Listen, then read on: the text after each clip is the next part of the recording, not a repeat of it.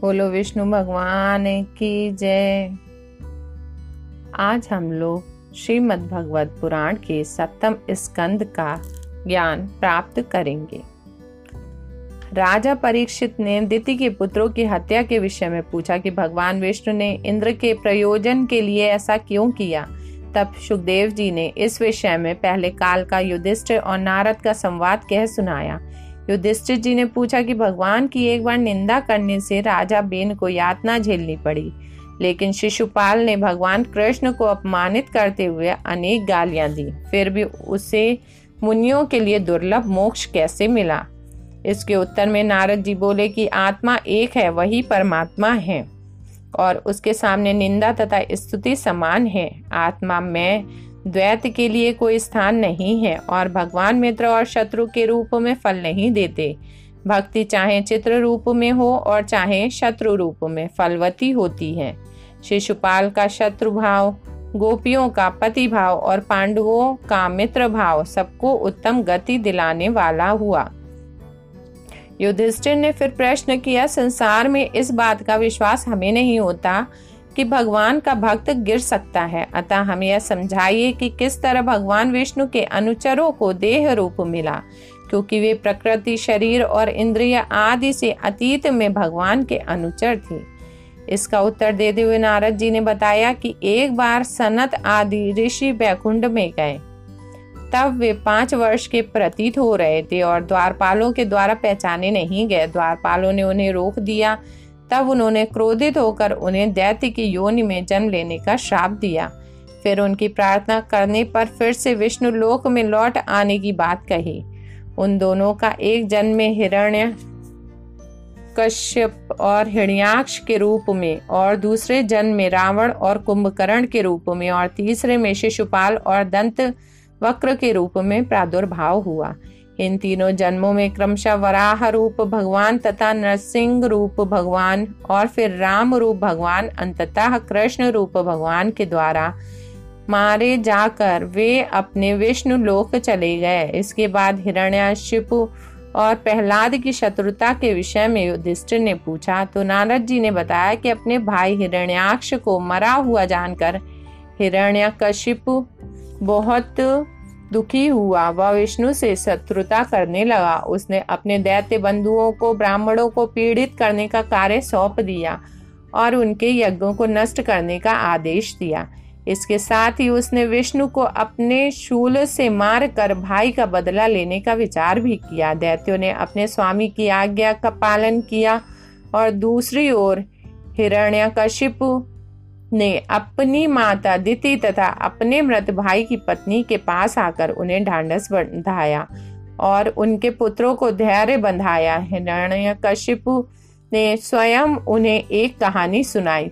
उशीनर वेश राजा सुयज अपने शत्रुओं द्वारा मारा डाल, मार डाला गया और जब उसका शवदाह कर्म के लिए ले जाने लगा तो उसकी रानियाँ बहुत रोने लगी और उस शव को उन्होंने रोक दिया।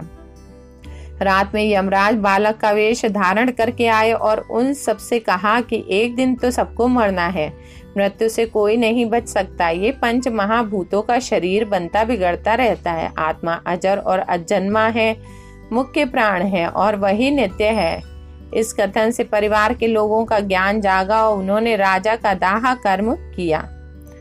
नारद जी ने कहा कि हिरण्य हिरण्यकशिपु के द्वारा सुनाए गए इस आख्यान को सुनकर उन लोगों का शोक जाता रहा और वह स्वयं अजर और अमर होने के लिए मंदराचल पर्वत पर जाकर तप करने लगा। उसने अन्न जल छोड़कर मन को एकाग्र किया। ब्रह्मा जी उनकी तपस्या से बहुत प्रसन्न हुए और उन्होंने उसे वरदान मांगने के लिए कहा।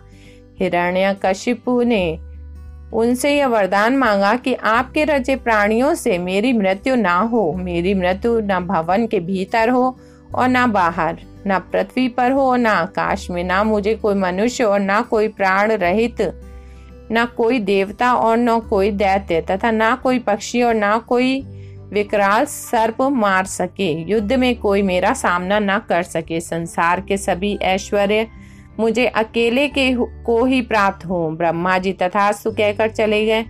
इस वरदान से हिरण्यकशिपु बहुत शक्तिशाली हो गया और विष्णु की खोज करने लगा। उसने सब देवताओं को जीत कर अपने वश में कर लिया, इंद्र को जीत कर उस पर भी अधिकार कर लिया। उससे डर कर प्रजा उसको यज्ञ का भाग देने लगी। फिर भी वह ऐश्वर्यों के उपभोग से तृप्त नहीं होता था, उसका राज्य दिन पर दिन कठोर होता जाता था। लोकपालों ने भगवान विष्णु की शरण ली और भगवान ने अपने भक्त से हिरण्यकशिपु के वैर और उनके नाश की बात कही। तब देवता अपने धाम लौट गए। हिरण्यकशिपु ने के पुत्रों में प्रहलाद विष्णु भक्त था। वह परमात्म चिंतन में लीन रहता था। उसके पिता को उसकी विष्णु भक्ति नहीं भाती थी, अतः वह उससे भी बैर करने लगा। हिरण्यकशिपु की सभा में शुक्राचार्य के दो पुत्र, शंड और मर्क भी अपने पिता के साथ जाते थे। उन पर प्रहलाद की शिक्षा का दायित्व था। दैत्यों ने बच्चे जहाँ राक्षसी शिक्षा पाते थे, वहाँ प्रहलाद विष्णु का भजन किया करता था। जब राजा को यह पता चला तो उसने इसका विरोध किया और प्रेम पूर्वक अपने पुत्र को समझाया, लेकिन प्रहलाद अपने रास्ते में से नहीं हटे। एक दिन राजा ने उसे पाठ सुनाने के लिए कहा तो प्रहलाद ने श्रवण, कीर्तन, स्मरण सेवा, पूजा, समर्पण, श्रद्धा, विश्वास और रक्षा, विष्णु भक्ति के नौ मार्गों की बात कही। इस पर राजा क्रोधित हो गया और फिर वहाँ सब पर क्रोध करते हुए उसने प्रहलाद के गुरुओं को भी अपशब्द कहे। तब शुक्राचार्य ने कहा कि हमने प्रहलाद को यह शिक्षा नहीं दी है, लेकिन इसकी बुद्धि ही ऐसी है इस पर राजा ने यह पूछा कि प्रहलाद ने यह शिक्षा कहाँ से पाई? इसके उत्तर में उसने पिता को इस मोक्षदायिनी शिक्षा को अपनाने का अनुरोध किया। यह सुनकर राजा जल बुन गया और उसने अपने पुत्र को ही कुल कलंक और अपना शत्रु मानकर अपने अनुचरों को उसकी हत्या करने का आदेश दिया। हाथी के पैरों से कुचलवाना, सांपों से कटवाना, अग्नि से, में जलवाना, जल में फिकवाना और विष दिलवाना आदि सारे उपाय किए गए, लेकिन प्रहलाद नहीं मरा। इस पर राजा को और भी चिंता हुई। तब शंड और मर्क ने कहा कि इसे वरुण पाश में बाँध। दे तब यह नहीं भाग पाएगा। राजा ने उन्हें फिर से उसे दोबारा शिक्षा देने का आदेश दिया। लेकिन प्रहलाद पाठशाला में दूसरे बालकों को भी विष्णु भक्त की शिक्षा देने लगा। उसने अपने साथियों से कहा कि, साथियों, आप पाप मूलक दैत्य कर्म को छोड़कर भगवान विष्णु के चरणों में भक्ति करो और जीवों पर दया करो तथा उपकार करना सीखो। अपने आप को भगवान के प्रति समर्पित कर दो। भगवान सबका कल्याण करेंगे। या जानकर मुझे नारद जी ने दिया हुआ ज्ञान मैं आपको प्रकाशित करता हूँ। नारद जी का नाम सुनकर दैत्य बालकों को प्रहलाद ने उनके संबंध का संशय हुआ और उन्होंने पूछा कि यह ज्ञान नारद के द्वारा कैसे दिया गया? तब प्रहलाद जी ने कहा कि जब मेरे पिता चंद्राचल पर्वत पर तपस्या कर रहे थे तो देवराज इंद्र ने हमारे नगर को नष्ट करके दैत्य वंश का उच्छेद कर दिया। उसने राजभवन लूटा और फिर जब वह मेरी माता को अमरावती ले जाने लगा तो रास्ते में नारद जी से उसकी भेंट हुई। नारद जी ने सब कुछ जानकर पति में अनुरुक्त और गर्भवती स्त्री को बंदी बनाने के कर्म को अनुचित बताया और कहा कि इस देवी के गर्भ से परम भगवान विष्णु का भक्त पैदा होगा या सुनकर इंद्र ने मेरे माता जी को, नारद जी को सौंप दिया और नारद जी ने उसे आदर पूर्वक आश्रम में ला, उसके रहने की व्यवस्था कर दी। बाद में मुझे यह उपदेश सुनाया गया। प्रहलाद की बातें सुनकर भी सभी बालक ज्ञानवान हो गए और विष्णु की भक्ति करने लगे। जब शुक्राचार्य ने यह सारा वृत्तांत राजा को सुनाया तो राजा ने प्रहलाद को बुलाकर मृत्यु दंड की धमकी दी। प्रहलाद ने अब फिर से अपने पिता से अनुरोध किया कि वह असुरता छोड़कर भगवान की भक्ति करे। तब राजा जी ने पूछा कि तू किसके बल पर यह सब कुछ कर रहा है? यह खंबा है। यदि भगवान सर्वव्यापक है तो इस खंबे में क्यों नहीं? जो ही हिरण्य शिपु ने खंबे पर अपना हाथ मारा, त्यों ही एक गंभीर भयानक स्वर हुआ, जिससे सारे भूमंडल पर त्राही त्राही मच गई, पर राजा को कुछ भी दिखाई नहीं दिया।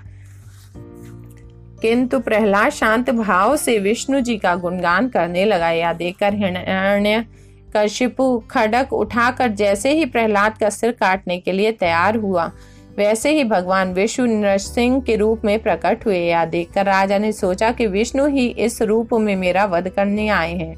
अतः वह उन्हें मारने दौड़े। उसने उनसे तलवार तथा ढाल से युद्ध करना शुरू कर दिया। उसने फिर नरसिंह जी पर गदा से प्रहार किया। तब नरसिंह जी ने उसे इस तरह पकड़ लिया कि वह छूट नहीं पाया और उसे पकड़ते हुए ही वे उसके सिंहासन पर जाकर बैठ गए और उसे अपनी जांघों पर लेटाकर तीखे नाखूनों से उसका हृदय फाड़ डाला। नरसिंह भगवान का रूप इतना भयानक था कि कोई भी नहीं बोला। जब देवताओं को यह समाचार मिला तो वे हर्ष में डूब गए। भगवान पर पुष्प वर्षा की तथा उनकी स्तुति की। ब्रह्मा जी के कहने पर प्रहलाद नरसिंह भगवान के चरणों में झुके और उनकी स्तुति की। भगवान ने भी उस बालक की गोद में उठाकर अभय दान दिया। फिर उसने उनकी इस प्रकार स्तुति की, हे प्रभु, आप भक्ति प्रेमी हैं और आप भक्ति के सामने धन, कुल, तप, विद्या और बल, पौरुष आदि किसी को भी महत्व नहीं देते हैं। आप साधु और सज्जनों की रक्षा के लिए ही अवतार लेते हैं। इस समय आपने नरसिंह रूप में अवतार से मेरे पिता का वध करके देवताओं को प्रसन्न किया है। हे प्रभु, आप अपने भक्ति प्रकाश दान कीजिए। मैं आपकी शरण में हूँ। प्रहलाद के ये वचन सुनकर भगवान ने उससे वर मांगने के लिए कहा, पर प्रहलाद ने कोई इच्छा प्रकट नहीं की। उसके निष्काम भाव से प्रसन्न होकर विष्णु जी ने अनेक मनवंतर तप दैत्यों के और ईश्वरों के भोगों का उपभोग करने की अनुमति दी। उन्होंने कहा कि तुम कांटों से भरे संसार में कभी भी विषय वासनाओं में लिप्त न होना और मुझे ना भूलना। सारे भोगों को अनासक्त भाव से भोग कर तुम अंत में मुझे प्राप्त करोगे। भगवान को प्रसन्न जानकर प्रहलाद ने उनसे एक वर मांगा। उसने कहा, यद्यपि उसके पिता भगवान के दर्शन से पवित्र हो गए हैं, फिर भी भगवान उन्हें क्षमा करे और उन्हें सदगति प्रदान करे। इसके उत्तर में भगवान विष्णु जी ने कहा, हे वत्स, चिंता मत करो, तुम्हारी भक्ति से तुम्हारी इक्कीस पीढ़ियों का उद्धार हो गया है। तुम अपने पिता का संस्कार करके राज सिंहासन पर बैठो और मुझमें समर्पित होते हुए सारे कार्य करो। प्रहलाद जी ने भगवान के आदेश का पालन किया और ब्रह्म आदि का पूजन करके राज्य पर अधिष्ठित हुआ। इस प्रकार सनक ऋषियों के श्राप के कारण दूसरे जन्म में रावण और कुंभकर्ण बने भगवान के पार्षदों का वध करने के लिए राम जी का अवतार हुआ। वे ही तीसरे जन्म में शिशुपाल और दंत वक्र हुए और भगवान कृष्ण ने उन्हीं का वध करके उनका उद्धार किया।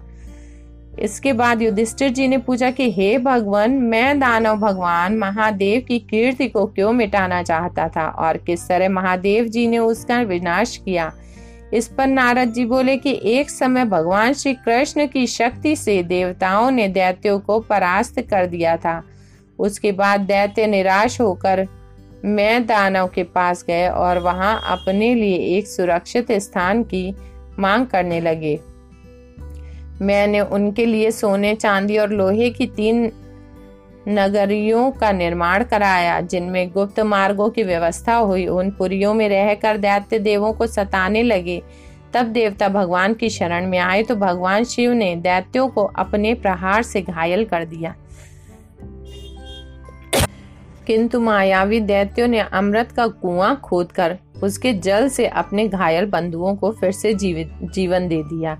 इस स्थिति को देखकर भगवान विष्णु जी ने गाय का रूप धारण करके उस सारे जल को पी लिया। तब फिर भगवान की माया से मोहित होकर दैत्य कुछ भी नहीं कर पाए। और उधर विष्णु जी के द्वारा प्रोत्साहित होकर शिव जी ने दैत्यों की तीन पुरियों को नष्ट कर दिया। यह सब सुनकर युधिष्ठिर जी ने नारद जी से वर्णाश्रम धर्म बताने का अनुरोध किया। जिनके उत्तर में नारद जी ने बताया ब्राह्मण, क्षत्रिय और वैश्य तीनों धर्म के ये सभी लक्षणों का पालन करना आवश्यक है। ब्राह्मण का धर्म है कि वह यज्ञ करे और कराए, वेद पढ़े और पढ़ाए, क्षत्रिय दान देने को छोड़कर शेष पाँच कर्म कर सकता है। कृषि और व्यापार, वैश्य को चाहिए कि वह ब्राह्मण का अनुयायी बने। शूद्र का धर्म है कि वह इन वर्णों की सेवा करे और जब तक कोई आपत्ति काल ना हो तब तक पहले के तीन वर्ण शूद्रों की वृत्ति न अपनाए। सच्चे ब्राह्मण के लक्षण है, शौच, संतोष, क्षमा, सरलता, ज्ञान, भक्ति, सत्य का पालन तथा इंद्रियों पर विजय।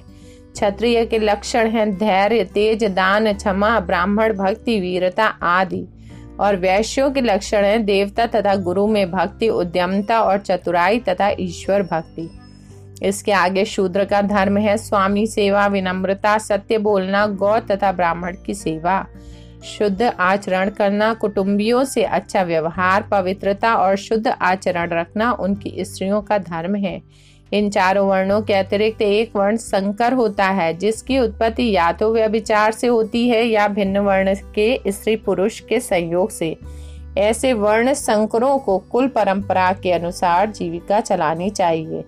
ब्रह्मचारी को जितेंद्रिय होना चाहिए और गुरु के घर में रहते हुए रोज प्रातः और सायं उपासना व जप करना चाहिए।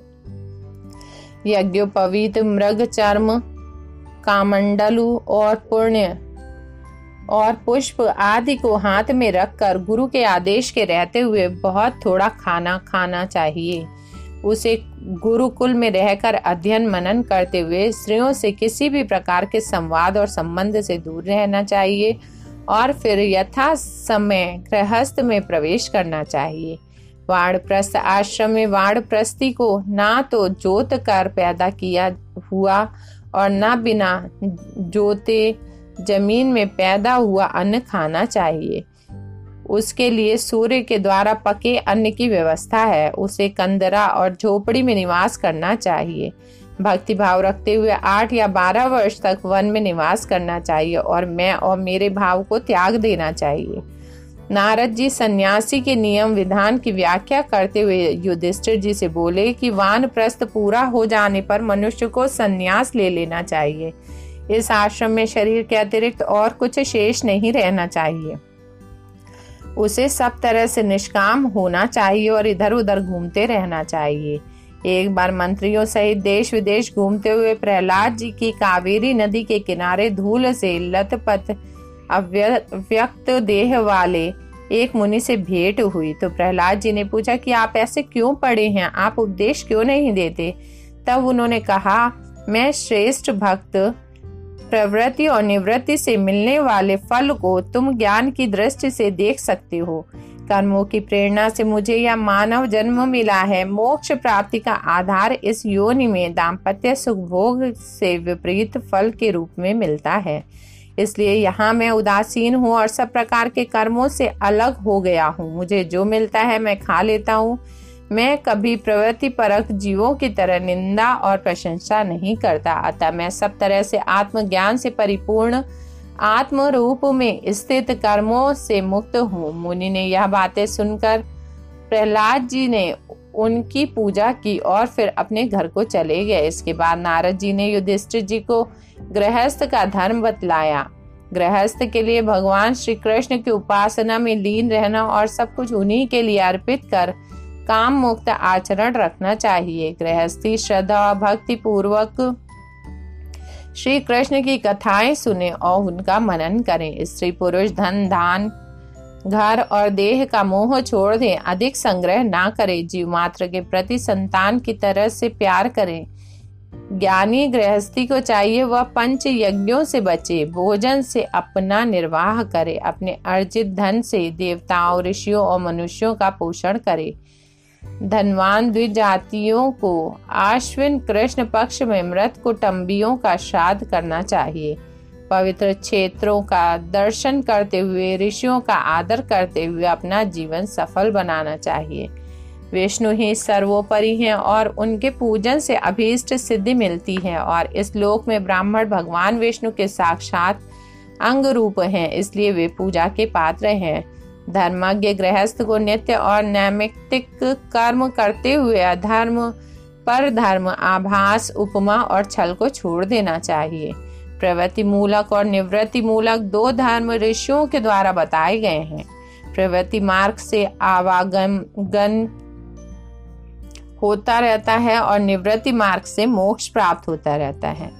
यक्ष आदि से स्वर्ग तो मिलता है, लेकिन मोक्ष नहीं मिलता। स्वर्ग, सुख, भोग कर मनुष्य को फिर मृत्यु लोक में आना पड़ता है, लेकिन निवृत्ति मार्ग से ठीक इसके विपरीत जीव मोक्ष प्राप्त करके भगवान में विलीन हो जाता है। नारद जी कहते हैं कि गृहस्थ को सामान्य रूप से वेदों द्वारा बताए गए धर्म का पालन करते हुए अपनी यात्रा करनी चाहिए। आपत्ति काल में ही सामान्य आचरण को स्थगित किया जा सकता है। देवर्षि नारद ने भक्ति की महत्ता की स्थापना के लिए अपने ही पूर्व जन्म का एक वृत्तांत सुनाया कि मैं एक सुंदर गंधर्व था। सभी लोग मुझे प्यार करते थे और मेरी स्त्रियाँ भी मुझमें अनुरक्त थी।